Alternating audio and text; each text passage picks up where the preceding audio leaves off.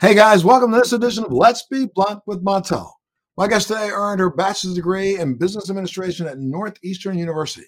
She became a passionate advocate for cannabis after a kneecap injury led to her discovery of the medical benefits of the plant.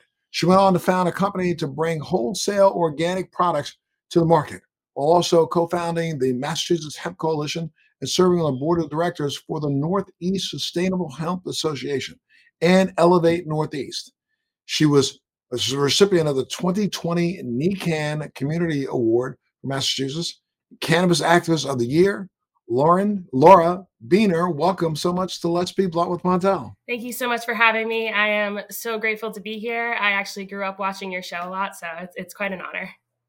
Well, thank you so much. Well, why don't you tell us a little bit about your background? Where'd you grow up? Where you from? you know, um, what were what were your goals when you were younger? Sure. So I grew up um, in North Andover, Massachusetts. I ended up going to boarding school for high school up here near Newburyport um, at the Governor's Academy. I was a very, very dedicated basketball and softball player. Um, I played like all, both sports all year round. Um, I actually kind of overdid it, I'd say, because I had a lot of injuries when I was younger. Um, and I actually dislocated my kneecap in my senior year, um, right towards the end of my basketball season. And that's mm-hmm. something I have done many times since. Um, but that actual kneecap injury is really what allowed me to fall in love with cannabis as like a medical plant from the beginning. Um, now, had you been had you been a recreational kind of user for a little bit, or no? No. Well, so I in high school I was such an athlete that I was like I don't smoke cannabis. I was you know captain of both sports. Um, I was a pitcher. I felt like I was such a role model, and I would never touch the plant. And then as soon as I graduated high school, my friend was like, "You have to try cannabis, or you know, weed, or whatever we called it then." And she's like, "This is." the most amazing thing. Um, it was my friend who's going to MIT and she was a softball player. And I was like, she's she's a genius. If she's telling me to try cannabis, I might as well try it. Um, and the first time I actually got high was the first time I felt my knee kind of just like the pain disappear, and then also my anxiety leave my body for like the first time ever. So I was 18 years old and feeling like almost like this freedom that cannabis first showed me that I could feel by just like allowing myself to not feel that like awful anxiety and that like I was a all A student. I held such standards for myself. Um, and then when you graduate high school, you're like thrown into the world. Um, and so cannabis was like that best friend that I found pretty much right before college that really changed kind of how I see the world, how I see myself. And I'm just so grateful for that plant. And I would say that I was, I I well, I want to know from you, but um, clearly your cannabis use did not affect your grades. No, yeah, exactly. And I went to Northeastern. I graduated cum laude.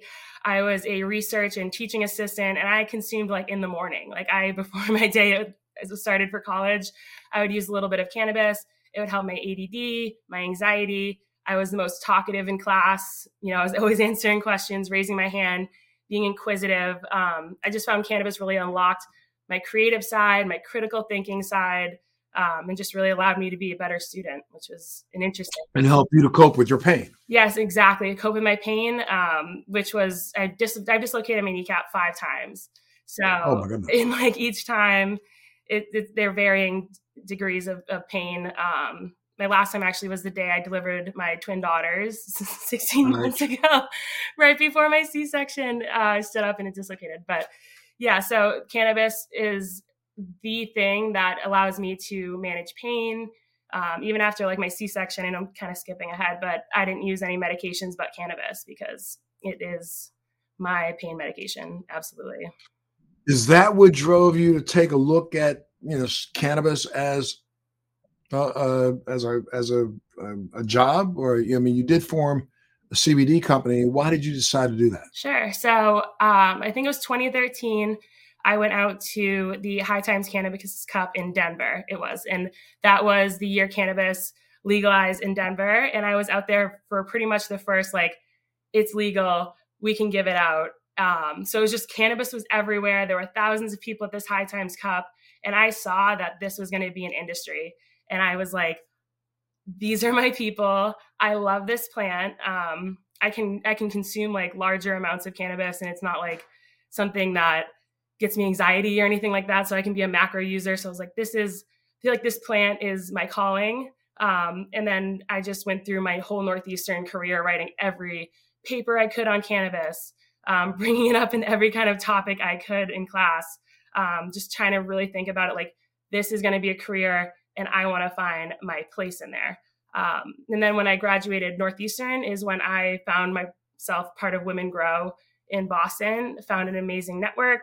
Um, and then I started the business when I redislocated my kneecap again, um, summer of 2016, which is, it is so painful. Like when I see someone do it in like a sports game or something, I almost want to like vomit because it's nice. the pain you feel. It's, it's something else. Um, and so I actually, that dislocation in 2016, I found a cannabis salve that was supposed to be good for like, you know, menstrual cramps and pain. I put it on my knee and it was instantly took my pain away, relieved the bruising, the swelling. Um, and it was that right there was like my light bulb moment of I want to make cannabis topicals. I want them to be everywhere and I want to tell people about it because who really was even talking about cannabis topicals seven, eight years ago? Not many people, and they're so powerful. So now you named your business Healing Rose after your dog Rose, but your dog Rose was a rescue, right? Yeah, so we actually rescued her from Manchester dogfighting. Um, kind of got her through the grapevines. Uh, and yeah, that was uh, quite the experience. We got her, someone was just like, please take this dog. She's the sweetest dog. She's going to actually be a bait dog in dog fighting because um, she's just a little blunt. How hell, why do they still have dog fighting in Massachusetts? It's Come crazy. on. I mean, Manchester, New Hampshire, I guess is, is New Hampshire. Um, I, but it, when I heard about that, it really felt like so just like archaic. Like you're like, people are still doing this with these beautiful pit bulls. Um, so we rescued her. She was just the sweetest dog when we brought her home. Um, she actually got this stomach infection and almost passed away at five months. So she's just been like the sweetest, emotional, loving dog. She's nine and a half now. And yeah, we send her a picture of her with every order that goes out because she's just so special to us. And you have an organization that actually goes around rescuing dogs too, right? We don't have an organization. No, I just worked with um, someone there. And then I also worked with Rescue Dogs Rock New York for my other dog. But I don't have an organization, but I did work with an organization, yes. Sure, sure. Well, tell me a little bit about the products that you you have and and their use. Sure. So um, we really focus a lot on topicals. That's due to state laws. I'm not allowed to make edible products, unfortunately. So we do CBD herbal salves, massage oils, bath soaks, lip balms, um, roll-on oils. We're about to release suppositories. Wait, this is oh, in, this is in Mass, right? Wait, so, I'm sorry, no, this is in Massachusetts, right? Yeah. So, well, they, they do allow they do allow edibles in Mass. So my MDAR license does not allow me to make edibles. You can make it if you are an out-of-state company, if you are a CCC licensed company, but MDAR licensees actually are not allowed to make hemp edible products. And part of what we're doing wow. with the Massachusetts Hemp Coalition right now is fighting for two separate bills for the third go around that will allow for it. yeah, you're the co-founder of the Massachusetts Hemp Coalition. Why don't you tell me what the organization is, why you decided to start it, and what their goals are? Sure. So 2019 um, summer, MDAR, which is the Massachusetts Department of Agricultural Resources, came out and said if you hold an MDAR hemp license, you can only make this really small list of products, which were pretty much just topical products. Um, and that really sent the industry into a frenzy I was really the only company at the Healing Rose just making topical products. Um, so I felt like I had this duty to step up. So I founded the organization. I organized close to 70, 80 people within a week, did a state house rally, and we just worked to get legislation done at the state level with local reps. Um, we actually got a we worked with another woman who actually helped get a um, state budget amendment that allows for our products to be sold into dispensaries as an MDAR license. So we've we've gotten incremental wins here and there, but that huge um, big over rule of not allowing to make hemp edibles in the state, um, it really hurts farmers, especially in, in small businesses. Can, can, you explain to me, if you can? I'm, I'm sure you've been in, in, hearings as to what are the reasons why they don't want you to make hemp edible products. That's a great question, and they will say the FDA does not allow for it and that is in, in but, yeah. but the FDA doesn't allow for state regulations of cannabis either. I know, I know, and that's um. So that's why there's really no enforcement. So I will say, like, if you are making hemp edibles, you're not going to get in trouble. But I have such a face running a hemp organization. Um, I work with MDAR in the CCC and talk to them. So if I was to start making products that are not allowed, um, it's just not what I want to do with the brand. But I want to eventually make them legally. But sure. Yeah. And then tell me a little bit about this Northeast Sustainable Hemp Association. What's that all about? Sure. So NOSHA is a small organization. I kind of consider it like Mass Hemp Coalition's sister company or sister organization, rather. Um, they are actually in the process to become an NPO, and they focus more on like the farming aspect of it. Um, with me running the Hemp Coalition, I don't have the mind of what it takes to like think as a farmer and advocate as a farmer. So Julia agrin who is the president of NOSHA, does a lot to really also provide opportunities like for hempcrete and things outside of cannabinoids on hemp, but also just always making sure we're thinking about things from a sustainable standpoint and really the small farmer and the small people that are in the industry. And what is Elevate Northeast? Ah, Elevate Northeast, I love them so much. Um, they are an organization, a nonprofit that actually, I think we, it was five years ago when we closed um, Women Grow Boston chapter and we started our own thing here. Um, it's not just women, it is also it's all genders. Um, but what we do is we provide educational opportunities, scholarships, um, and they actually just did a fundraiser pitch competition with social equity CCC applicants and gave over $200,000 away um, for investment seed. So just trying to create educational opportunities, promote diversity and equity in the space, um, and really make sure that we're creating like the industry that we want here. Gotcha. Now, what advice would you give to others who are looking to get in the industry, especially in mass? Because again, I mean, you know, almost every state is entirely different these days. Um, we're running into regulations that in some states, I mean, every state's got a kind of different. What advice would you give to others who are looking to get into the industry? Yeah, the best thing you can do is just start getting out there, networking, going to events. Um, when I first got out of Northeastern, I went to events not knowing anyone at all, which is very nerve wracking, but I'm so glad I pushed through that. You create that network, you start volunteering. Where can I help? Where can I be of service to the plant?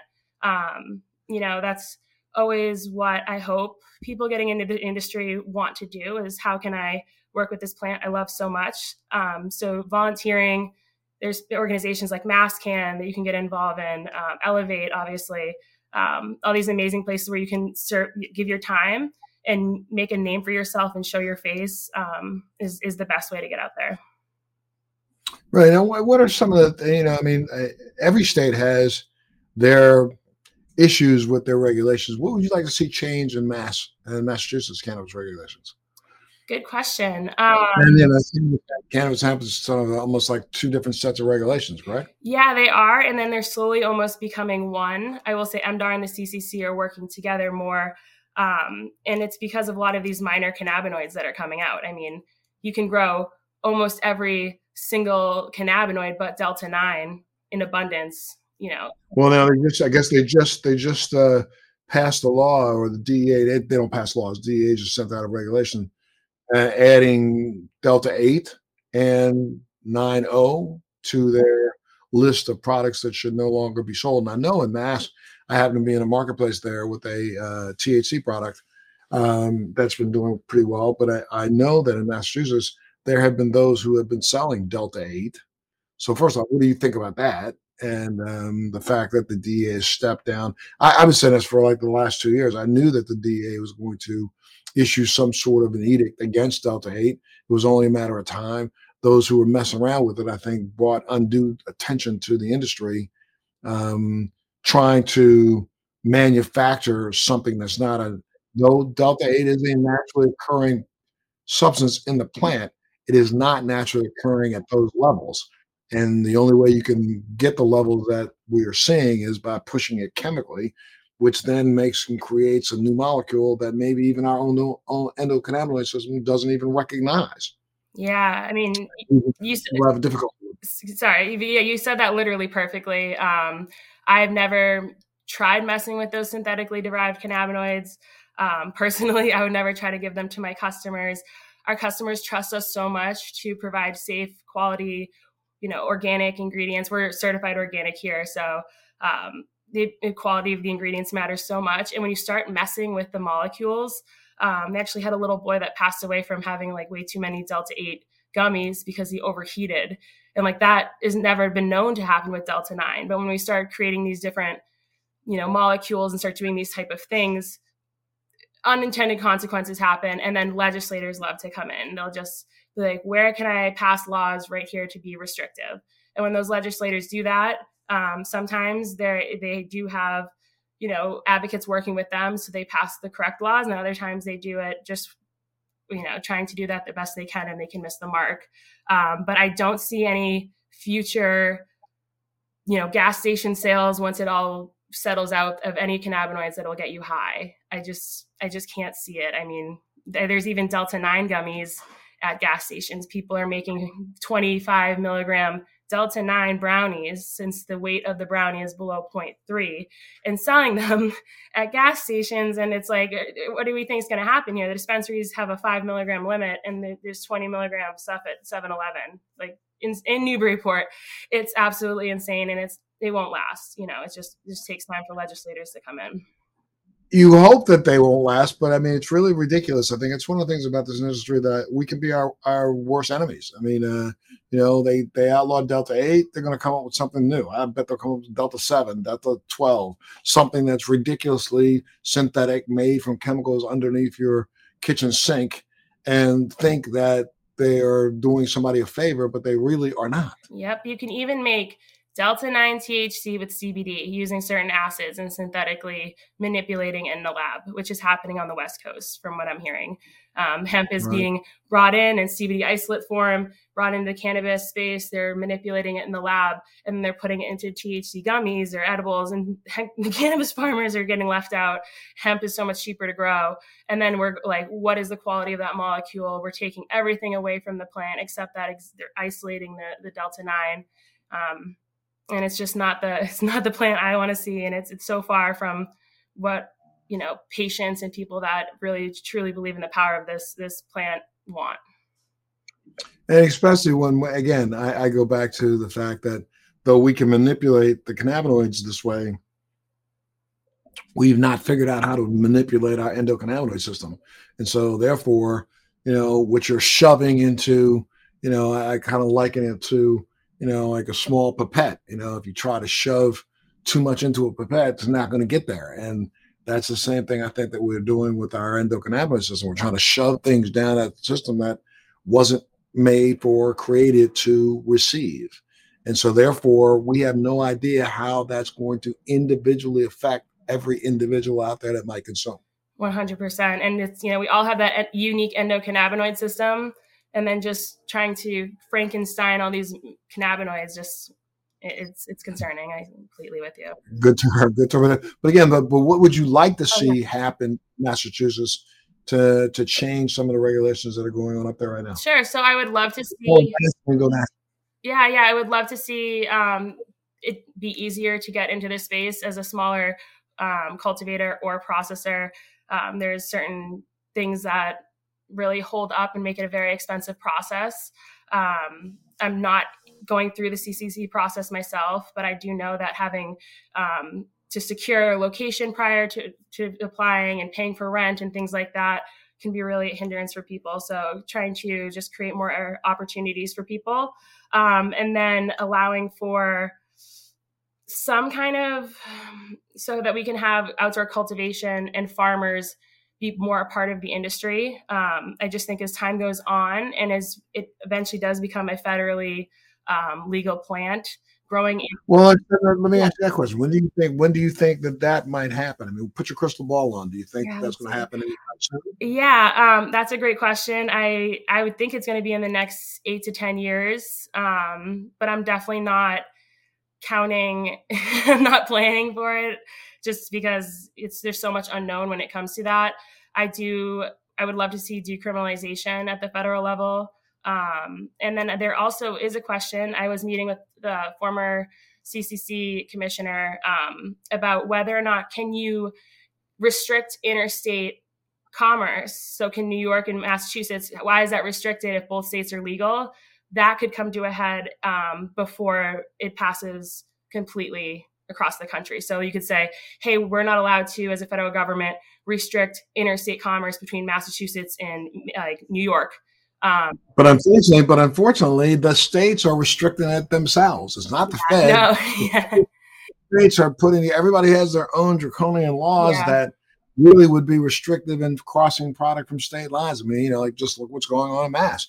There are certain products that you can manufacture that you can't manufacture other places, and certain products that you can manufacture other places that you can't manufacture in mass. So therefore, Mass could say, well, we're not going to let Connecticut bring some of their products in here. I mean, I'm, I'm getting ready to work in uh, the state of Georgia, and Georgia has put a limit on the amount of or the level of THC that can be in anything, which is really ridiculous to me. Uh, but, you know, so you got Georgia with a restrictive amount of THC, and, you know, let's say Florida, you know, for a little while, they were not allowing any edibles of any type. And so know, it's just going to be, I think it's going to be a mess for at least a three to four more years. And I think part of that's because the states are going to fight it more than the Fed will. The states will fight it because they want to be able to make sure that they capture their own tax revenue. Yeah, that's a really good point. Everyone's going to be scared their pie is going to go missing. Everyone's going to start freaking out right. and trying to keep it in the state. Or their pie is going to get a little smaller. Yeah, exactly, exactly, exactly. Everyone, especially uh, we see it in the Massachusetts market right now. So many places are opening up. There's an overabundance now of supply um, and so things are kind of getting shooken up in that sense. It's good for processors and things like that. But um, from what I hear, certain cultivators are saying they have a ton of flower where they're not able to move it where they were like a year ago or so. Um, so this industry is changing rapidly, and like you said, every state has its own industry. And then you take into effect that there's cannabis and hemp state laws and state programs in every state, except obviously cannabis isn't in every state, but every state for the most part has some sort of hemp law or program. Um, yeah, 30, 39 states in the District of Columbia. It's hard to figure out which how many how many just passed, but yeah, I think it's 39 states in the District of Columbia now. Yeah, exactly. Um, I mean, what happens when we all pass it, and, or all the states pretty much for the most part pass it? Um, it's going to come into that whole. I think, I think, I think it'll be I think it'll be ten years before a couple states on that list that had not passed will even consider passing. Yeah, yeah, and there's something to be said about people moving to those states who don't like cannabis. You're like, I want to go where I don't want cannabis. Right, right, right. I, I say bye. Yeah. No, sorry. It's okay. Go ahead. Have a nice day. Just try CBD yeah. one day. Maybe it'll be a gateway into this amazing plant. Yeah. Yeah you'll see they'll, they'll, run to another state and then turn around try to fly to other places to pick up product to take back home. Absolutely. Well, do you think that uh, you know the mindset in mass? I mean, I, I've I've kind of seen you know, all sides of mass so far since I've been traveling in and out of the state quite a bit to uh, promote products that it doesn't seem like the industry is really trying to coalesce and come together. They're still trying, everybody's trying to fight for their own little fiefdom. That's a really good observation in the cannabis space. I'd say it's very competitive. And like I said, with this changing of the market, I think it's either it's becoming a little bit more competitive for the places that haven't established good brands, or maybe they just thought they'd build a dispensary and people would come, and they didn't really cultivate a really strong um, following locally in their community. Um, yeah, it's it, it's interesting. I, I think with the the hemp coalition, I was able to pull a lot of the hemp people together. We compete on like a national you know level rather than in the state, so people are more likely to help each other out, share information but I I really don't see a very like cohesive voice or any kind of community amongst like the cannabis companies. Unfortunately, they're kind of very segmented. You know, I, I did notice that. Uh, I guess it's coming out of Pike pretty soon. You're going to have um, um, what's it called? Uh, consumption, uh, live consumption or public consumption uh, opportunities for licensing places that you can consume publicly. Um, will that be differentiated between hemp consumption and cannabis consumption, or can you right now literally go ahead and have a public consumption uh, hemp lounge? So I guess you could have a public consumption hemp lounge, except for the fact that the only place to be able to buy hemp flower in Massachusetts is from a dispensary. So we have more restrictive hemp flower rules or laws in Massachusetts or regulations than federally. Um, but there's the Summit Lounge in Worcester, which is a private club where we've been go be able to go and consume cannabis. Um, but I mean, technically, if consumption started, you could sell, you could have a THC edible if it was legal to sell there, but you can't sell a hemp edible. It's it's not allowed in Massachusetts. As as silly as that sounds, even um, hemp pet products, like if you were to make a pet tincture or a pet treat, not allowed as much as they are everywhere. And how silly that sounds. But you could sell a cannabis ha- cannabis animal product. Yeah, you could without THC in it. Yeah, at dispensaries. Cannabis. Yeah. Wow. Yeah, crazy. But the so CCC, I, I think I'll add the CCC will say you can't call it a hemp edible though. That's like their whole like trying to protect hemp. You just can't put hemp edible on it, even though it would just be a CBD edible. I'm like, that's. I feel like you're throwing me some bone I don't want here. I don't care. Because as, as, if CBD comes from something else. I know, as if it's not one plant. You know, exactly. Right. Anything else you'd like to see change in mass?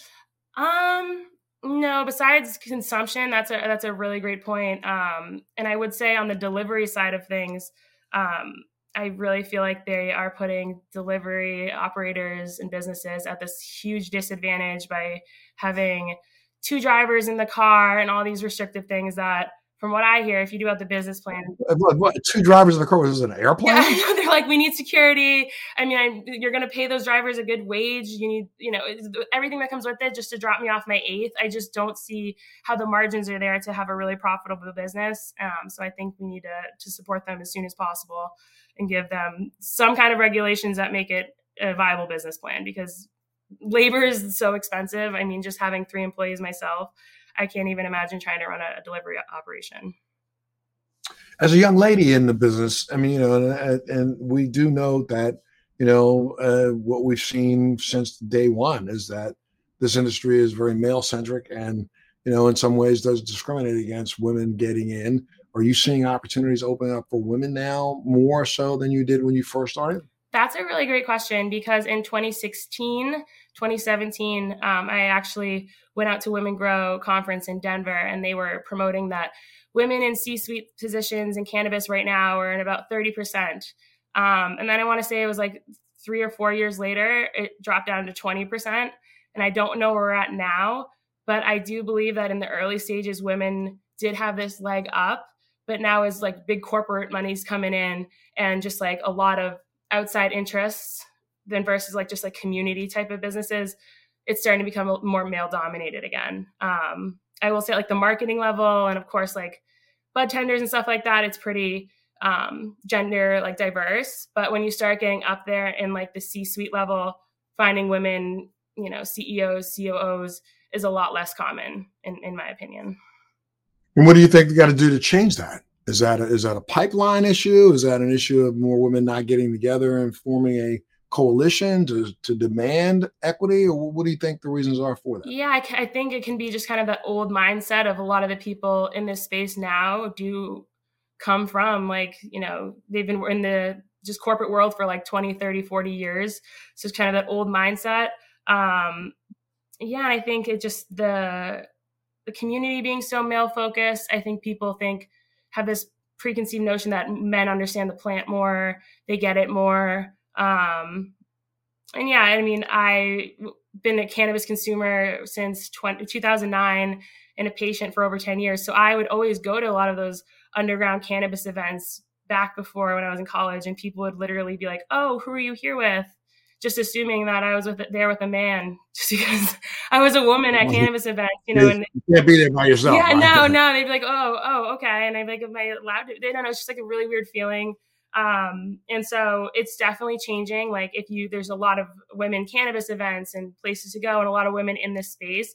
So I just think we need to like kind of just break through instead of getting like VP roles and like heads of marketing. Um, yeah, I, I think maybe just C-suite. Yeah, yeah, exactly. We need to be more in C-suite, and maybe I'm not blaming women for that, but maybe just more education on that we can do it, be more assertive, um, and just having people actually give that opportunity, of course, too. And if people want to get more information about Healing Rose, where would they go? Sure. So we, you can find us at thehealingroseco.com. We're very active on Instagram, the Healing Rose underscore, um, and also on LinkedIn as well. And you know, one more time because we kind of went through it really quickly. Let's talk about some of the products that you have and what they do from Healing Rose perspective. Sure. So um, our bestseller, actually have it right here, is our lemon ginger salve. Um, it's probably like 50% of our sales are just this one product. And this right here is so good for inflammation, pain. Um, we have people that buy just jars and jars of it at a time because it's how they are able to get through their day for like inflammation, arthritis. Um, we also focus on tinctures. So we have a CBD oil, we have a CBG CBD oil. Um, and tinctures are quickly becoming some of our best sellers. I mean, people. But again, now your tinctures yeah. are edible. Yes. So how do you get around, how do you get around that? The CCC came through and came out with a whole um, letter saying tinctures are not edibles.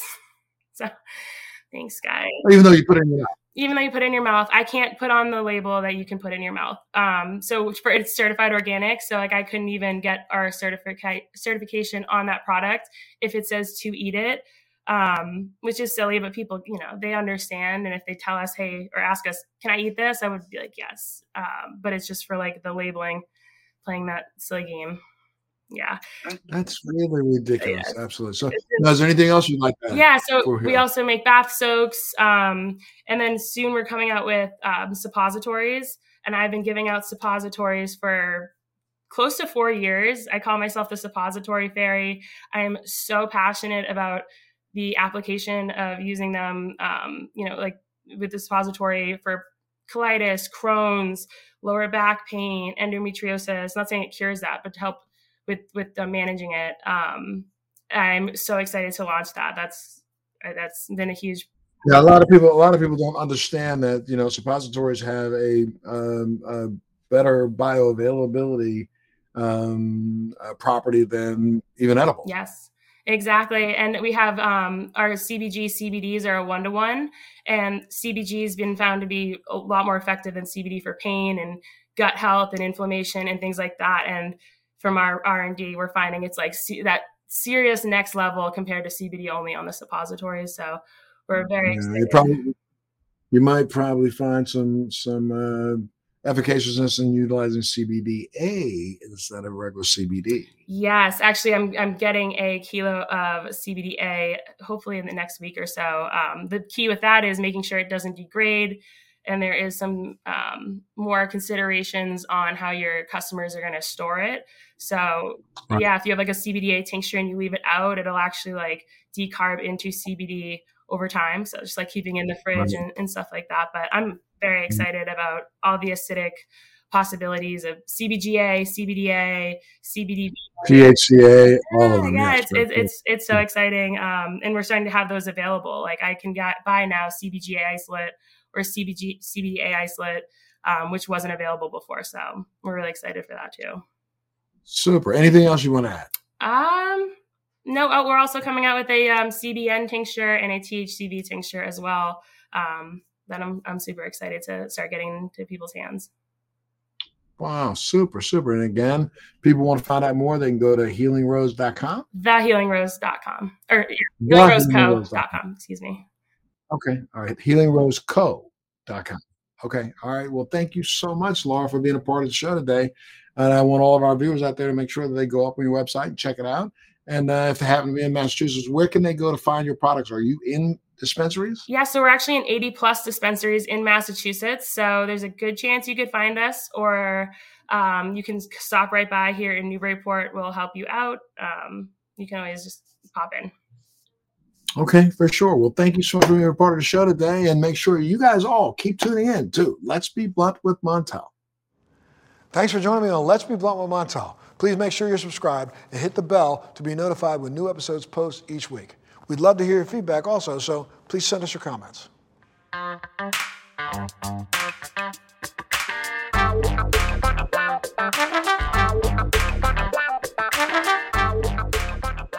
Thanks for listening to today's show.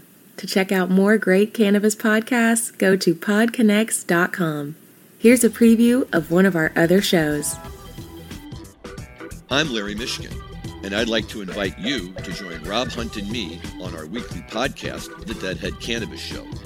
Each week, we explore the latest cannabis and jam band news and reminisce with other deadheads and jam band lovers about the great musical acts that we've seen and heard. Check out a new episode every Monday.